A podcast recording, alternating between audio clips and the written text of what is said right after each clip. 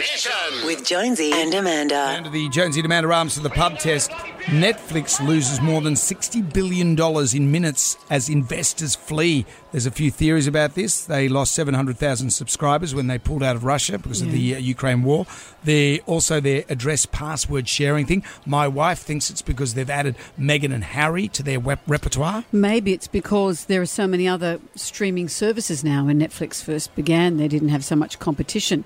So we're asking this morning, how do you feel? Are you pulling out? You're still in? Netflix, does it pass the pub test?